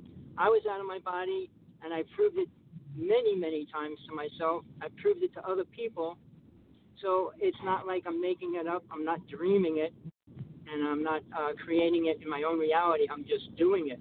Uh, the other thing that people don't talk about, which is critical to when you leave your body, which very few people understand, I'll just say this lastly, is the silver cord and that's what connects the soul back to this body when you leave it. Uh, very few people can disconnect from that because that, that keeps you in the astral plane from going any further. Uh, and if you want to understand that, Shirley MacLaine did a whole movie on that when she had that experience.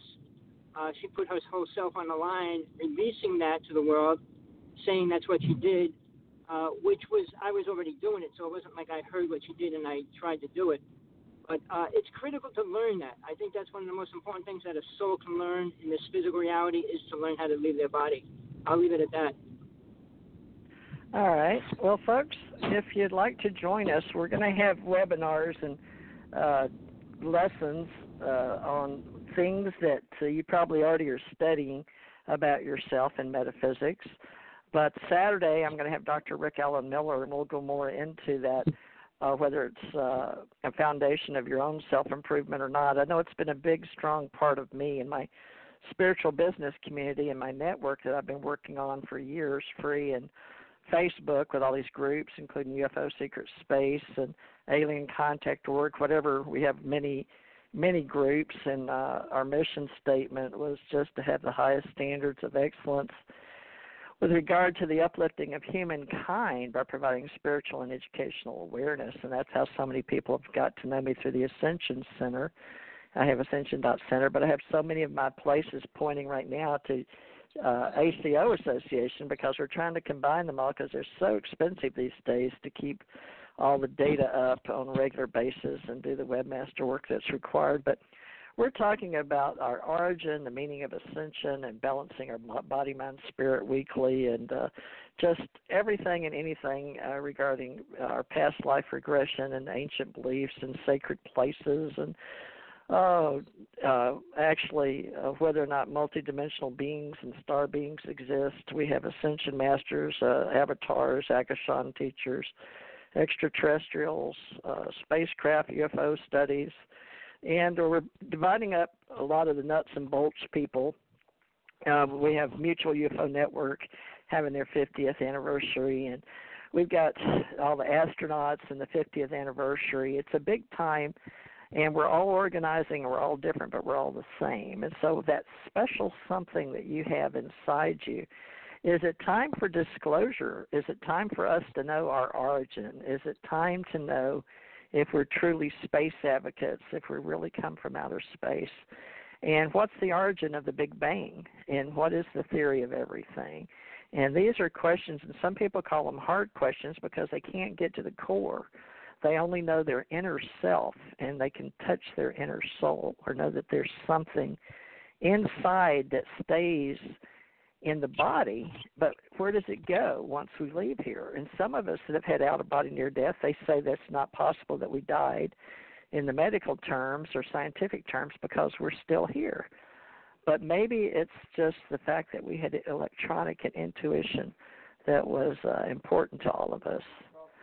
So, uh, right now, how do we want to do this? What do we want to do, and how do we want to have separate divisions? So, uh, Ken, you've had an idea to have a chain of command, but should we have a different division for like Tommy and the UFO organization with uh, the different groups and social media, an alien contact organization, maybe with Janet, who's got one of our domain set that way up, or uh, I don't know. And I, Mad and I started Cosmos Connection and Allied Command here with you. What do you think, Ken? What's your idea? Well, I, I I'm um, actually kind of in favor of the three separate organizations that uh, we can all, but we can all meet together and brings in the the full uh, diameter, if you will, of of the whole organization, and and uh, I think that would that would work fine to be in each have each one has its own chain of command or its own organization, and then you as as the supreme allied commander, as I like to call you, um, would be the one to try to hold us and keep us all together. Because, for instance, um, um, I've, I've had people contact me and and being concerned that I was going to be involved with um, uh, a metaphysical or a uh, science fiction or non-reality organization that it might take away from the record documentations and experience I've had as one of the first four civilian astronauts and all the things we did during the Apollo program.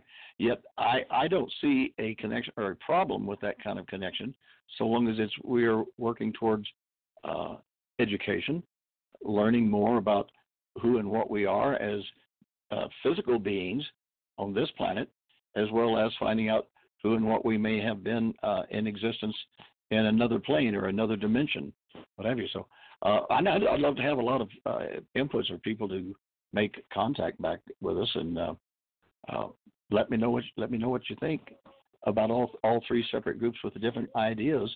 That it's not different ideas; it's a different approach to our existence and what we've gone through, and to become in a reality, so we can understand what we've been through. And uh, I'm I'm all in favor of finding out just ex- exactly who I am, what I am, where I've been, what I've done in the past, as long as what I'm doing now is something worthwhile to to all dimensions. Is that confusing well, enough? that's a good point. That's a good point because uh, Bob Dean was in SHAPE. That's Supreme Headquarters, Allied Powers in Europe. Okay, and he brought out right. the force of uh, the extraterrestrials, especially when uh, I didn't go to the International UFO Congress but I've had a talk with him as same as Clifford Stone, a lot of people that were involved over there, and uh, the Supreme Allied headquarters in Europe was uh, in Europe, close to Paris. Uh, they had they were formed after the headquarters for the North Atlantic Treaty Organization Allied Command Operations, but they also have under NATO after World War II, okay, the Allied Command Operations, which I didn't know the ACO is responsible for planning and execution of all alliance operations. Now I find this coincidental but strange, and I'm just going to tell you guys, all three of you guys. There's uh, Ken here, uh, Mad Painter Thomas, and Tommy. I found it odd that I had a husband named Tommy and my best friend Tommy Hawksblood, and then a mad painter is Thomas Becker. There's three Toms in my life, and then there's Alien Contact Organization, that we started here in 2014 as ACO, which was also Ascension Center Organization ACO. And I've had that with the government for years and years, way back. I have TJ Morris ACIR, ACE, and ACO. But they have ACT, Allied Command Transformation, through uh, this. And, and, and it's funny because Allied Command Operations, International Organization on Britannica, now all these have different groups, and they're more government interrelated uh, out of the Supreme Headquarters in Europe. But I had no clue that the Allied Command transformation logo or any of that even existed through the NATO uh, Norfolk housing or Supreme Allied Commander that uh, had anything to do with our group, or it doesn't. It has absolutely nothing to do with it. However, those that were in space called themselves the Allied Command, and then the Supreme Allied Command was over them. Now, the Allied Command, I guess that what uh, we're going to do is separate Metaphysical Group with Dr. Rick Allen Miller on Saturdays. And uh, what we'll do is maybe have uh, Thomas Becker, who has formed the Allied Command Organization magazine every two months, we can have a separate for space, space, uh, and NASA, and people like uh, Story Musgrave and Ken Johnston, and all those that have done 3D reality and astronauts the way we understand them in school. And here, down here in Florida, where we have uh, Kennedy and other manned spacecraft, and then Johnson, we can talk about that, and we can talk about the Allied Command operations over in Europe if you want, or the top Allied Command NATO forces and how that got to be, and the two strategic commands they had in uh, military, and why all that really happened, as far as uh, how that works with UFOs coming out and the unidentified flying objects, and how Bob Dean became an author and speaker are really uh, related that, and we carry the torch forward. But I had no intention of that when I started writing about the Allied Command years ago.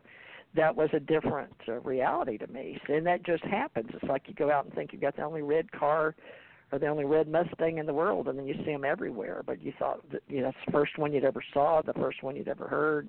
When it first one, you know, of course, that's not a good analogy, is it? but you know what I'm saying. You think you've got, you came up with the idea, and they're everywhere. Mad, can you address that? Because I thought the Allied Command was strictly the group in space, the Supreme Allied Command. I didn't really know well, that we had one down here on the planet from World War II yeah, it it stems from World War II, and uh, but now that that magazine is going to cover all the shows that are done here at uh, TJ Moore online communications, American Communications. Okay. It, it, I mean, so it's not just going to be about space. Right now, it's only okay. about space because I'm I'm the only one doing the writing right now, and that's one of my things okay. I'm so, into. So I, I'm willing to take anybody's articles and consider them for publication in the magazine, no problem. Well, Barry Gauntz thought you about join, thought about joining us. He was in the UFO MUFON with me. He was one of the star investigators over in Kentucky, and uh, of course Rick, you know, and then we have Russ Breniger, and Russ is an excellent art, uh, historian. With uh, you've got a copy of his book, don't you, Mad Russell Breniger? one of our friends. Yeah, I haven't finished reading it. It's an awful intense book. Very intense, very in-depth study in ufology, folks. Russell Breniger, but he's he's in our Facebook groups, and uh, we have all these social media groups, folks. They're free to be in there. You know that. Of course, a lot of people are concerned about Facebook, but most of us old people, the younger people, say we're we're here uh, to the older folks use it, and uh, I guess we do. So that's how a lot of people find each other. And uh, Ken, you're on there just about every day, aren't you? On Facebook. Um, oh, on Facebook, I I check in on it yeah every day. I have to. We've got you know way over five thousand, and you get stuck right there. And I do my best to to be as respectful of other people that contact and and will have more information. I and I try to keep it up on my uh, and let other people post things on my Facebook. Uh, and then you have to go through and clean up some of the crap that goes on there too. I hate to say that, but yeah, I, I'm like what I was just talking about. I, I would love to have people go ahead and contact me through uh, the the chat room of um, Facebook, and I'll do my best to to answer back. And and if if I don't get it answered back the way you want, don't give up. Oops, I've got a little dog underneath here chewing my cables. Oops, it's only ten weeks old. The baby German Shepherd, solid black, and and and we chose the name of Inky, and I'm sure people know who Inky is. the secret ancient if I can get this little monster up without him barking and yapping. Okay, that's my that's my point at this point. All right. Well, the uh, fact that we're going to carry more in a written uh, magazine will be a, of help. And then Tommy and Tina Bird have joined us on Tuesdays now to help keep up the UFO Association. But he, we're going to handle life source again, the energy of all things. It always seems to creep in uh, just about everything. Although we don't want to deal with politics and religion, but Tony R. Elliott is into politics mainly and the weather, climate, and he's written quite a few books. He's in our authors book club but he's a big uh he'll always be in the ACO but he's uh always said he'll support me till I die. I don't know if that's good or bad. At least he admits that we're here on the planet together. So yeah, he says he'll, he'll stick with me.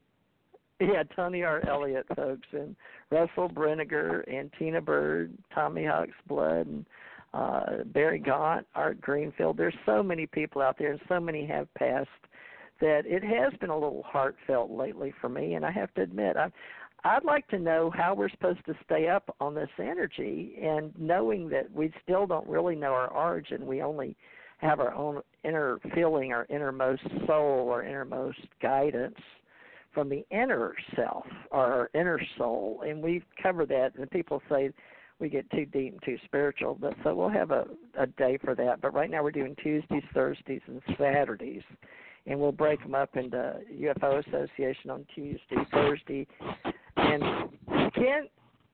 Ooh, what is that? Yes. We're gonna. I'm listening. Uh, so, okay. Uh, with this being more with Amad, uh, have you got articles? You that is there anything that you particularly are involved in with the space, or when you go off to these events? Because you're a speaker at these UFO events. Now, Tommy's right. been to some. I haven't been to any of them. I've been to Mid South Con and then the psychic events we have here in town, health and wellness. I work more integrative medicine and more with the mind than I do UFOs or ETs. But I'm known for the extraterrestrial because of my contacts, seeing them in New York and Birmingham, Alabama, and going to White Sands and telling a little bit of my story. But uh, I don't know how to make this happen. So I guess you're going to well, say Allied Command, then it's going to be several things science fiction, metaphysics, space travel, space advocates, UFO enthusiasts, uh, everything, right? Origin, a little bit of everything. Kind of. I'm, I'm going to have to convince um, a few people who have contacted me, like I say, were concerned that I'm uh, uh, taking away from what I've accomplished in my life before, and I, and I don't think that's that's valid. I think what you were doing. Well, I think you're we referring to time travel and space jump, aren't you? Because it's oh, very yeah. hard for people to understand the mindset. And Tommy could go into that a little bit, and I'm sure Mad could, because folks, when we're talking about ourselves, we know that we have a mind. We know we have different levels of existence, and scientifically, we say beta, alpha, theta. Think about it. You're, I'm talking in my beta and my alpha is your alpha waves are not your theta or your delta waves, but they're studied medically. And we even have sigma and tau. And tau is the one that they tend to put you to sleep and you're unconscious. They don't know where you go or how they do it, to be honest with you. And uh, this is something in neuroscience, and the, the people that put you under. Uh, I, it, I don't know if all of y'all have been put under, but I know Tommy Tommy, when you and I have had our shoulders worked on, our necks worked on, and uh, uh, Mad Shirley, didn't you have your back or neck worked on? Let me start with a Mad next. Mad, you had your body was worked on, Not, wasn't it? Not, I've never had no operations. No, I, I was putting traction really? into the field. Whoa! I thought you'd had the same, but you have broke your neck and back, right? Traction. Yeah, I wouldn't let them operate. Wow. Okay, well, so you haven't really been under uh let them put you under with any type of chemical or medical for oh, medical I've, reasons. I've had Is that several correct? operations. I've had a few Oh, operations. yeah. I've got a plate in my put wrist. you? What about anesthesia? Do you, I'm trying to get to the point that there's a, another part of us, uh, like with I anesthesia. Did you get put under? Oh yeah, several times. I've been, you know, I've had three operations on my one leg. I've had my appendix out. Mm. So at least four times, five times I've been put Uh, under. So when you come back out, do you feel like you were just in black? Uh, no, you I know was where you'd been? doing stuff. Yeah. Somebody's eating something on the line that we can hear it clip clopping and gubbling and jumping. Is that you, Ken? I'll tell. No, my dear, it is not. I've said it's totally It quiet, must be Tommy. No, that was Tommy, I guess.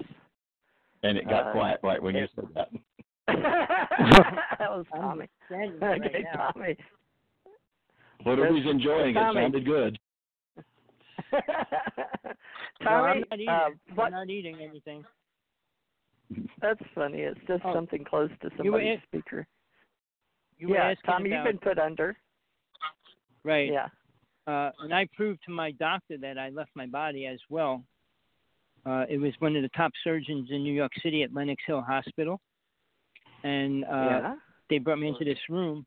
I told them I was into fire dancing. They couldn't find my my my main stream to put the uh, the needle in, so he had to go in about three different times. And he goes, "Oh, he's a fire dancer. He doesn't worry about that," which I didn't. But uh, they found it. They put me to sleep, and then they do, did the operation. But the second they started doing the operation, I left my body, and I was looking at it for a while.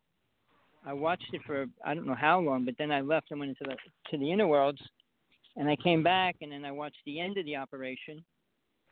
And what happened was when they took the needle out of my arm, I opened my eyes, and the doctor first thing the doctor said, "You can't be awake right now." I said, "What do you mean I can't be awake? I'm wide awake." "Oh no, you can't be. It's impossible." I said, "Well, I'm wide awake." And I told him, I said, I saw the whole operation. He goes, How could you see the operation? He goes, I'll come to the room. And he came to my room an hour later.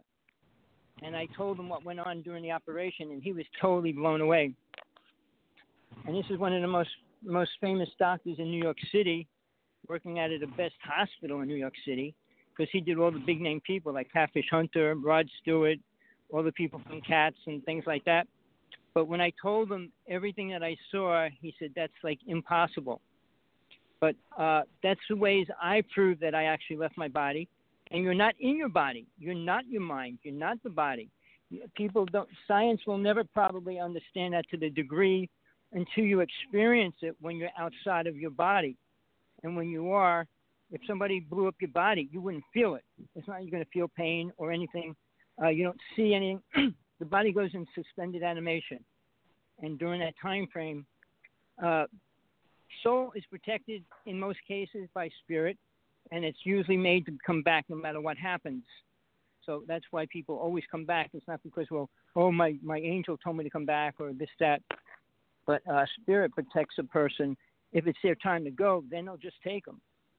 But uh, yeah, I did that many times in different ways uh, I had like I had so many operations, but I used to just leave because I didn't want to see the operation.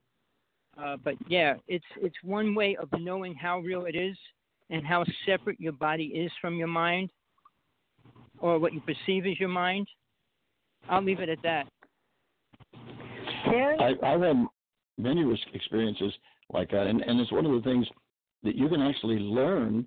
And, and of course, the, the, the Japanese and the Chinese and the the um, uh, Asian philosophies and things teach abilities to uh, go out of your body and go to other locations. I used to practice with with a group, and we would we would actually try to join together in a a spiritual sense.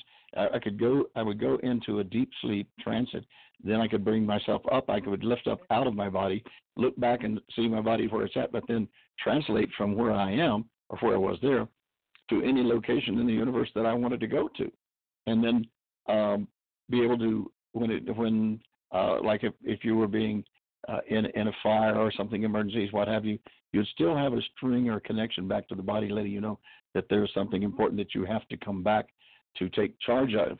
So yeah, um, it there is a training ability and, and metaphysical, and it's the thing to to help you be able to translate outside your body and go go places and uh, go and experience uh, events in other locations. So, but that doesn't mean you can't come to the conferences that we have and you're just going to come metaphysically and watch it all yourself without paying. Come and join the rest of us. We'll have fun together. Okay.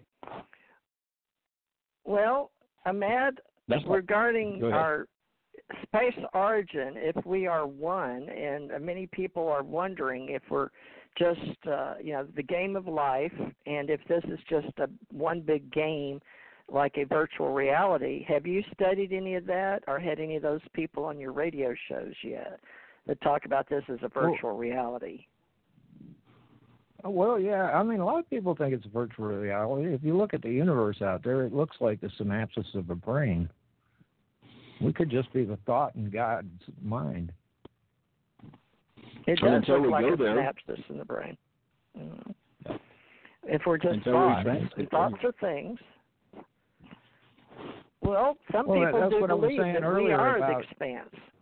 Mm-hmm. Go ahead. Yeah, that's what I was saying earlier about the, you know, in order for things to manifest in this physical world of matter, it has to have thought behind it. We've proven that with the double th- uh, slit experiment. So before we got here, somebody had to be thinking about something in order for the universe to exist.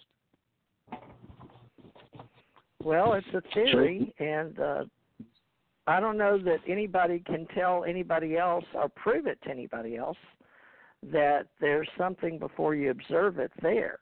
It's uh, it's like when a tree falls in a forest if there's no one there to hear it. Sort of like that's with sound, sight, and I guess we're saying our senses. And if we're dead, do our senses exist? And and those that have been under anesthesia or whatever that come back out, they can't really usually say where they've been unless it's like Tommy or I say that we travel out of body. Some people get jolted out of their body and they learn that way, or they've had their breath knocked out. But I've I've tried to explain to people that spinning around dizzy or falling and knocking your breath out isn't the same as being out of body. This is a totally different feeling of being able to see everything outside of yourself, looking at yourself. Uh, I don't know that there is a possible way, but uh, bilocation is one way I explain it to myself. And each individual has to find a way to explain the whole entire expanse, universe, God, Godmother, the whole the wholeness of what we are as an individual.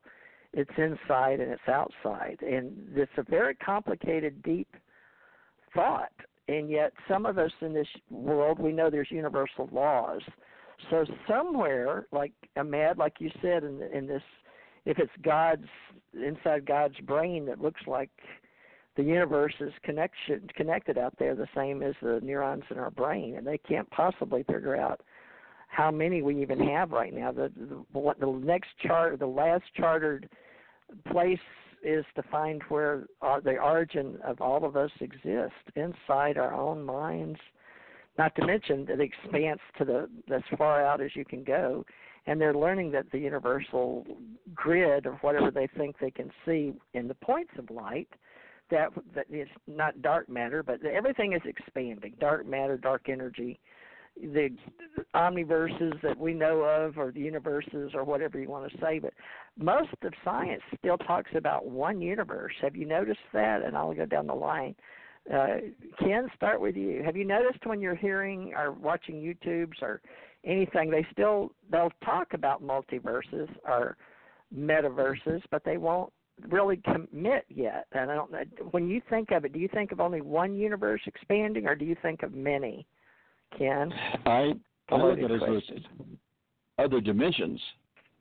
Other dimensions. Mm, okay. And so okay. that's um, you know, yes, the the universe as we look at it, uh, and, and this being that we are right now, it, it's we can connect with it. But then we realize, uh, if you realize that another space and time, that there's another universe. I, I think it's it's really hard to grasp and wrap your mind around the metaphysics uh, and and the and even the spiritual uh, connections with being able to know who you are, what you are, and where you are, and and discovering that um, uh, we're we're not alone in either one of these. So that it's it, and then there's the, the get into the religious side of things that we need to have a program, I guess, you, that you want to know exactly where you are. Where is heaven? Where is hell? What is what what are you learning at this this stage? And do we do we have to repeat it? Do we have to go over again? These are things that are that have challenged people for ever since this existence have thought of. So I, I have no problem with with dealing in the a in translocation. I I'm quite sure that I've I have existed at other time zones and other dimensions on other uh, other planets and other locations. So um, I hope I hope the the big brains out there don't say, "Oh, these guys are wacky. They're nutter nutcakes."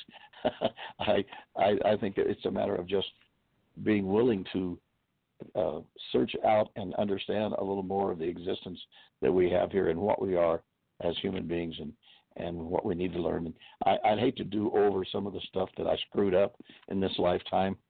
and you know, I'm, we're, we're quick to accept credits for the good things we did. With the few times we've done something stupid, we just assume them. Oh, would you please erase that from my record? I don't want to hear about that again. So um, I don't know if that gave any. Yeah. No, you, you made a good point because uh, you brought up some good points. Of, like we were uh, gone full circle to X Y Z, three points versus six points, or you need six for three. Or the fact is, you mentioned heaven and hell, and a lot of people use those, uh, at least in America, probably around the world for cultures. But we study cultures and the words we use. But let's let uh, Mad. Can you get in on this one? Weigh in on this. Uh, about what we're talking about other here. Dimensions. Other dimensions. Well, or however you realities? explain universes or yeah, whatever that is, we've got to uh, learn because we all use different words and and and uh it's getting down to the wire where we're having to say where are we and what are we and we really don't we really don't know the bottom line is nobody can really explain it so we're trying to well, find no. a way to talk to each other universes I, versus dimensions are they the same I, I don't think we'll ever know in this reality. I don't think the human mind has the capacity to really understand what's the expanse that's out there. I mean, we have a hard time dealing with just how far it is to Jupiter. You know? let alone what the actual universe or multiverse is out there. You know, we just we're not physically able to in this reality. So I, that's an unanswerable question. It's like what came before the Big Bang. I mean, we cannot answer that question. All we can have is theories. All true. Right. Where Tommy, you want to universes, multi dimensions, or both, or? All right. Well, yeah. Uh, for me, that okay, Yeah. yeah. For me, Well, it's so different because uh, when you say multiverse and universe, that's still a physical dimension. I mean, the government, the science say, well, first we have three dimensions, we have uh, and all these higher dimensions. But when you leave the lower realms, I talk about realms, uh, which is different than uh, dimensions. Dimension, like we have three dimension, four dimension, five dimension, six dimension. Well, there's 12 dimensions in this reality. Uh, but again, the astral plane, which they don't talk about because they don't understand it, has the same amount of realms, meaning you could go to different levels. So when people leave their bodies, traveling the universe and galaxies is nowhere compared to the higher realms where there's multiple no limit, multiple things to do, which are so different because you're not in a physical body anymore and you don't have the idea and mindset that a body has. To me, reality in the physical world is useless. Without spiritual awareness, or you can say religious awareness, there's not much difference between spiritual and religious, only the fact that one deals with one God and one deals with the universe. That's basically the difference. Uh, but outside of that, when you go beyond that and you start exploring for yourself, mind has nothing to do with it. Mind can't perceive all that. But I mean, if you want to talk about dimensions, when you go back in time, go forward into time, like Al Bielek, who I was pretty close to, and I feel he's one of the few people that actually went back in time and forward. And when we talk about this world, this world will not be here the way it is in 20 years. We will be completely run by robots. We will be completely unpopulated. There will be very few people here, and that's going to be a solid fact if you want to go by any psychic reading, any religious reading, any Egyptian reading, Mayan reading, or Hopi reading. And basically, it's because mankind has not moved forward in any way. The only thing man well, what's understands that got to do with if there's other universes or multiverses? Well, you see, that, that has nothing to do with anything. We are that. I mean, when you go to, to universes in the physical reality, you're going to Venus, Mars, Jupiter, Saturn, some other galaxy. That's nothing. It's just it's just like going down the beach and counting the grains of sand. When you leave the whole lower realm, knowing what God, what, what they perceive as reality, and deal with a higher level of awareness, you're dealing with light and energy. You're not counting molecules. You're not counting the stars, trying to get to them, trying to populate them. It's so different. It's a different reality when you get to a point when you let go of mind. And if you keep with mind, which science does, they're only going to perceive the physical formulas of the physical reality. The physical reality does not function in, in the astral reality. You don't breathe, you don't eat, you don't do those things the same as you have to do here.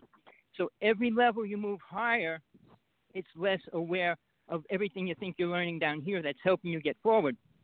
There's nothing here that can help you survive on the astral plane.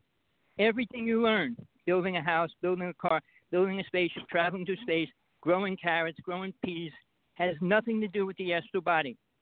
So there, there's a big twist and separation between mind and I, I call it ego mind because man thinks mind is God and all that and connected to it, which is it, it would prove that God is a sick, perverted, twisted man or being if we are a part of it in a working level and understanding. So yeah, some people will never understand that. And that's why reincarnation exists, which is being proven over and over and, and it's going to happen every day, every year now in a greater level so people can perceive the truth about death and start understanding it that it's not as as science says it is, and it's not about mind. I mean, Buddha taught about mind. That's where the whole thinking, mind consciousness came from. Uh, but going history, there was no real teaching of God. Going back to the Egyptians, the Mayans, the Hindu people, they dealt with deities and aliens. There was never a concept of God even. So yeah, there's a well, lot so of back learning. to universes. Universes well, the universes, dimensions. You don't think they're the same thing? Because science no, says there's ten dimensions. Now, some people say there's eleven and twelve. I do too, but well, it just depends on how we think. And where is your inner core? You know, in your universe. Okay, it's my like soul. My finding soul is ourself versus. Yeah.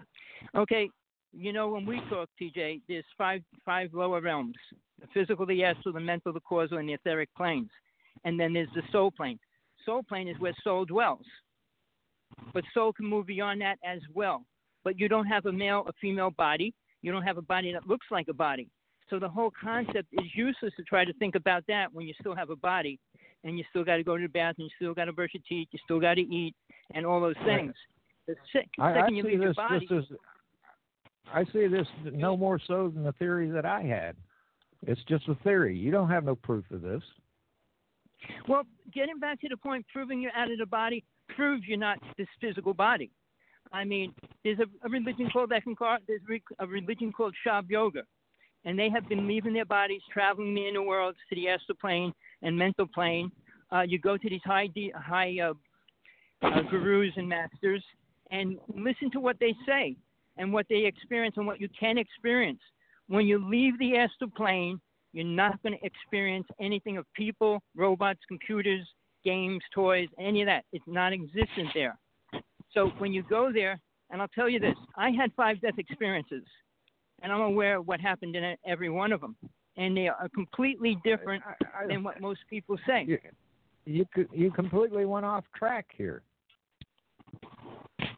We were talking about getting into the di- dimensions and the No, different we were realities. talking about. Do you think it, it was a simple question? Do you think there's other realities or there there is other dimensions? That it was a simple question. We didn't need a whole theology lesson. Sixth dimension, seventh dimension, those are hard to explain. If our universe is created inside our own mind, we need to understand what universal laws are, and yet there is things like gravity, weak force, strong force. These, uh, I guess, is how we've started talking to each other in philosophy, and then we went into science.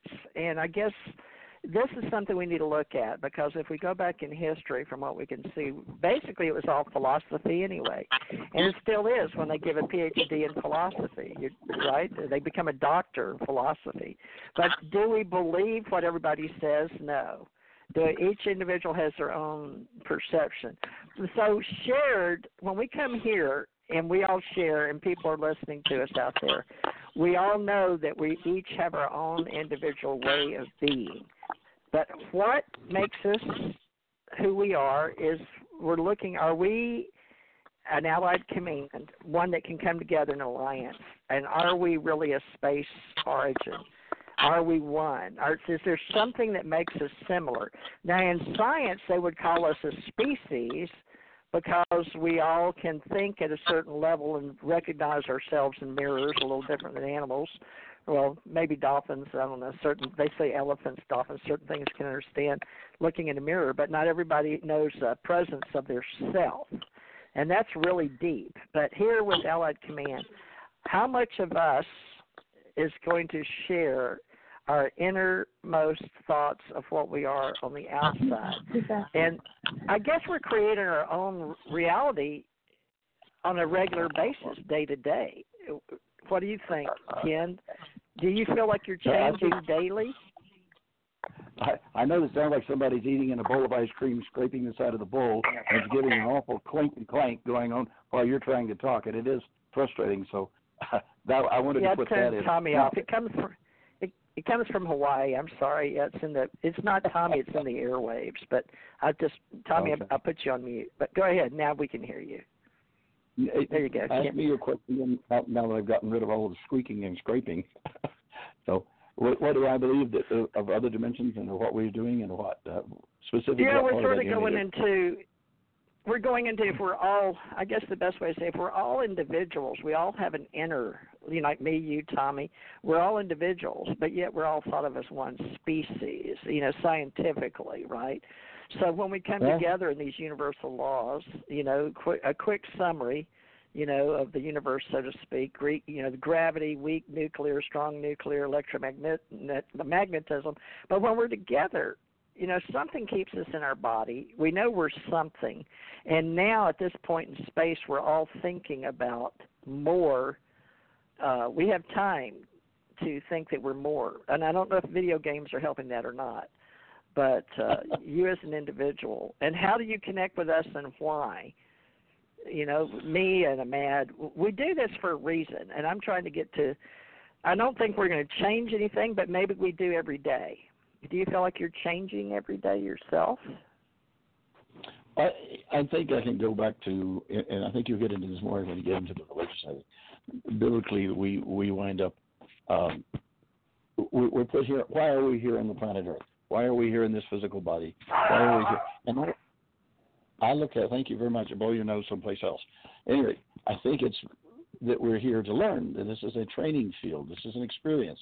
And that's why the more we can take advantage of the, the opportunity here in this phase of existence that we're in, the more we can understand in a higher level. And I've I've always believed in this is my own personal belief is that once we have achieved what we were sent here into this body and this realm and this existence to learn, then we're in better in better position to be able to go out and create another universe, another existence, and everything else. And if you want to use the term God, we basically will be looking over our dimensions that we've created, and uh, hopefully that we learned enough that we can make it do right. Unfortunately, that's why we I think we have so much right and wrong, and true and false, and existence that, that is challenged. Do do we truly exist right now or not? But it's a case of of where are we in our own development that we can be then uh, accepted to be the deity in charge of creating a whole new uh, yeah, existence, I should say. Um, it, this is really, really a heavy conversation that we've gotten into this evening, and I hope that our listeners uh, are enjoying some of it and uh, could jump in and and put their two cents in. So we're dealing mostly with with what we each have experienced or what we have studied, and to many cases of what we believe. And I, I'm very pleased to say that I've tried to stick closely to just that which I have experienced, that which I, I know is real in my existence. And uh, that's been the one thing that's probably kept me alive and kept me going. And uh, I think that my um, uh, handler, if you want to use the term, or deity that has kind of been watching over me, kept me from getting my fanny killed many times, and uh, probably has an objective and a goal that I'm supposed to achieve. And if a part of that is being on this radio program and talking about things with you other folks, it's it's part of our existence, and I'm taking it as a part of education. So I'm I'm learning more and All keep right. it coming. Well, that's good because Well, you know the believe- mysteries I- of life keep us interested, right? Yeah, Right. I, I fully agree Go with ahead. Ken. And now I wasn't trying to put I wasn't trying to put uh, Tommy's ideas down. I was just trying to get the fact that you know it was really out there. Uh, his reality and everybody else's reality might not necessarily be the same. I hope my reality isn't the same as everybody else's. I mean, personally, I like to be a creator. You know. Yes, right. Uh, Yeah, that's the whole you point. know, I think is that we are different. That's the point I was trying to make. yeah, is yeah. We're all that's how we different. learn. You know, every- we And we don't. ain't neither one we're of not- us is necessarily right. You Right, know, uh, totally right or totally wrong. Right, that's the whole But fun of being but we're here. The mystery of the universe. our future. Our future is our mystery of our universe, what we're creating. And nobody's creating the same thing together. We think we are, but when all's said and done and you go to sleep at night, your own thoughts come up, don't they? You preview or you know, and you go into your own dreams and sometimes you don't even recognize your own dreams. So that's the point is that we're all unique and we are we are doing expanding. You know, the expanse is maybe these new dimensions. You know, we can we know we're in the three dimension, you know, and it's hard to explain to people that time and space is a fourth dimension. But we have to it's like Neil deGrasse Tyson says, when you want to go meet somebody, like we come here, we know where, the day or when, you know, we know when we want to based on time. That gives us our fourth dimension because you know the place and you know who, you know who, who you're going to meet if you're going to meet somebody. But you've got to have a time and space, and that's gives you the fourth dimension. But all these other dimensions, fifth, sixth, seventh, eighth, ninth, tenth, we're trying to do our best to figure out if they're really a part of the other universes, are they other realms or dimensions, are they all the same? And we're all beginning our own. And what was born before the Big Bang if it wasn't thought? And thoughts are expanding, and that here's the point I was trying to make it the whole thing is we're inner and we're outer. Uh oh. So uh Ken, are you still there? Oh, I sure am. Okay. Well, we've only got about five minutes left or so. Uh, Amad uh, painter has done a really good job tonight. Has his Tommy Hawk's blood who's on here, and Tommy, it is the sound. You may not can hear it, but we can. There's all kind of weird noises that. coming from your connection. Well, I live I wonder Hawaii, why. it's very noisy. But uh, what I just wanted to say, I'll, I'll just throw two cents in before I before I get off. But uh, you know, when you say everybody's making noise, a problem. But basically, what's happening, you, you you're here to try. Most people try to think they're going to change the world. Realize when you say religion, there's 2.4 billion Christians. There's 2 billion Muslims. That's a big percentage of the world that believe a specific thing. So when we say, what do we believe in? Very few people believe in certain facts. So it's always a matter of who, how many people agree on it. When, when it comes to theory, the more people believe it, it's accepted. But I'll leave it at that because it's just so noisy. Yeah, uh, the doggies are barking now. But uh, Tommy, we'll see you on uh, Tuesday, right?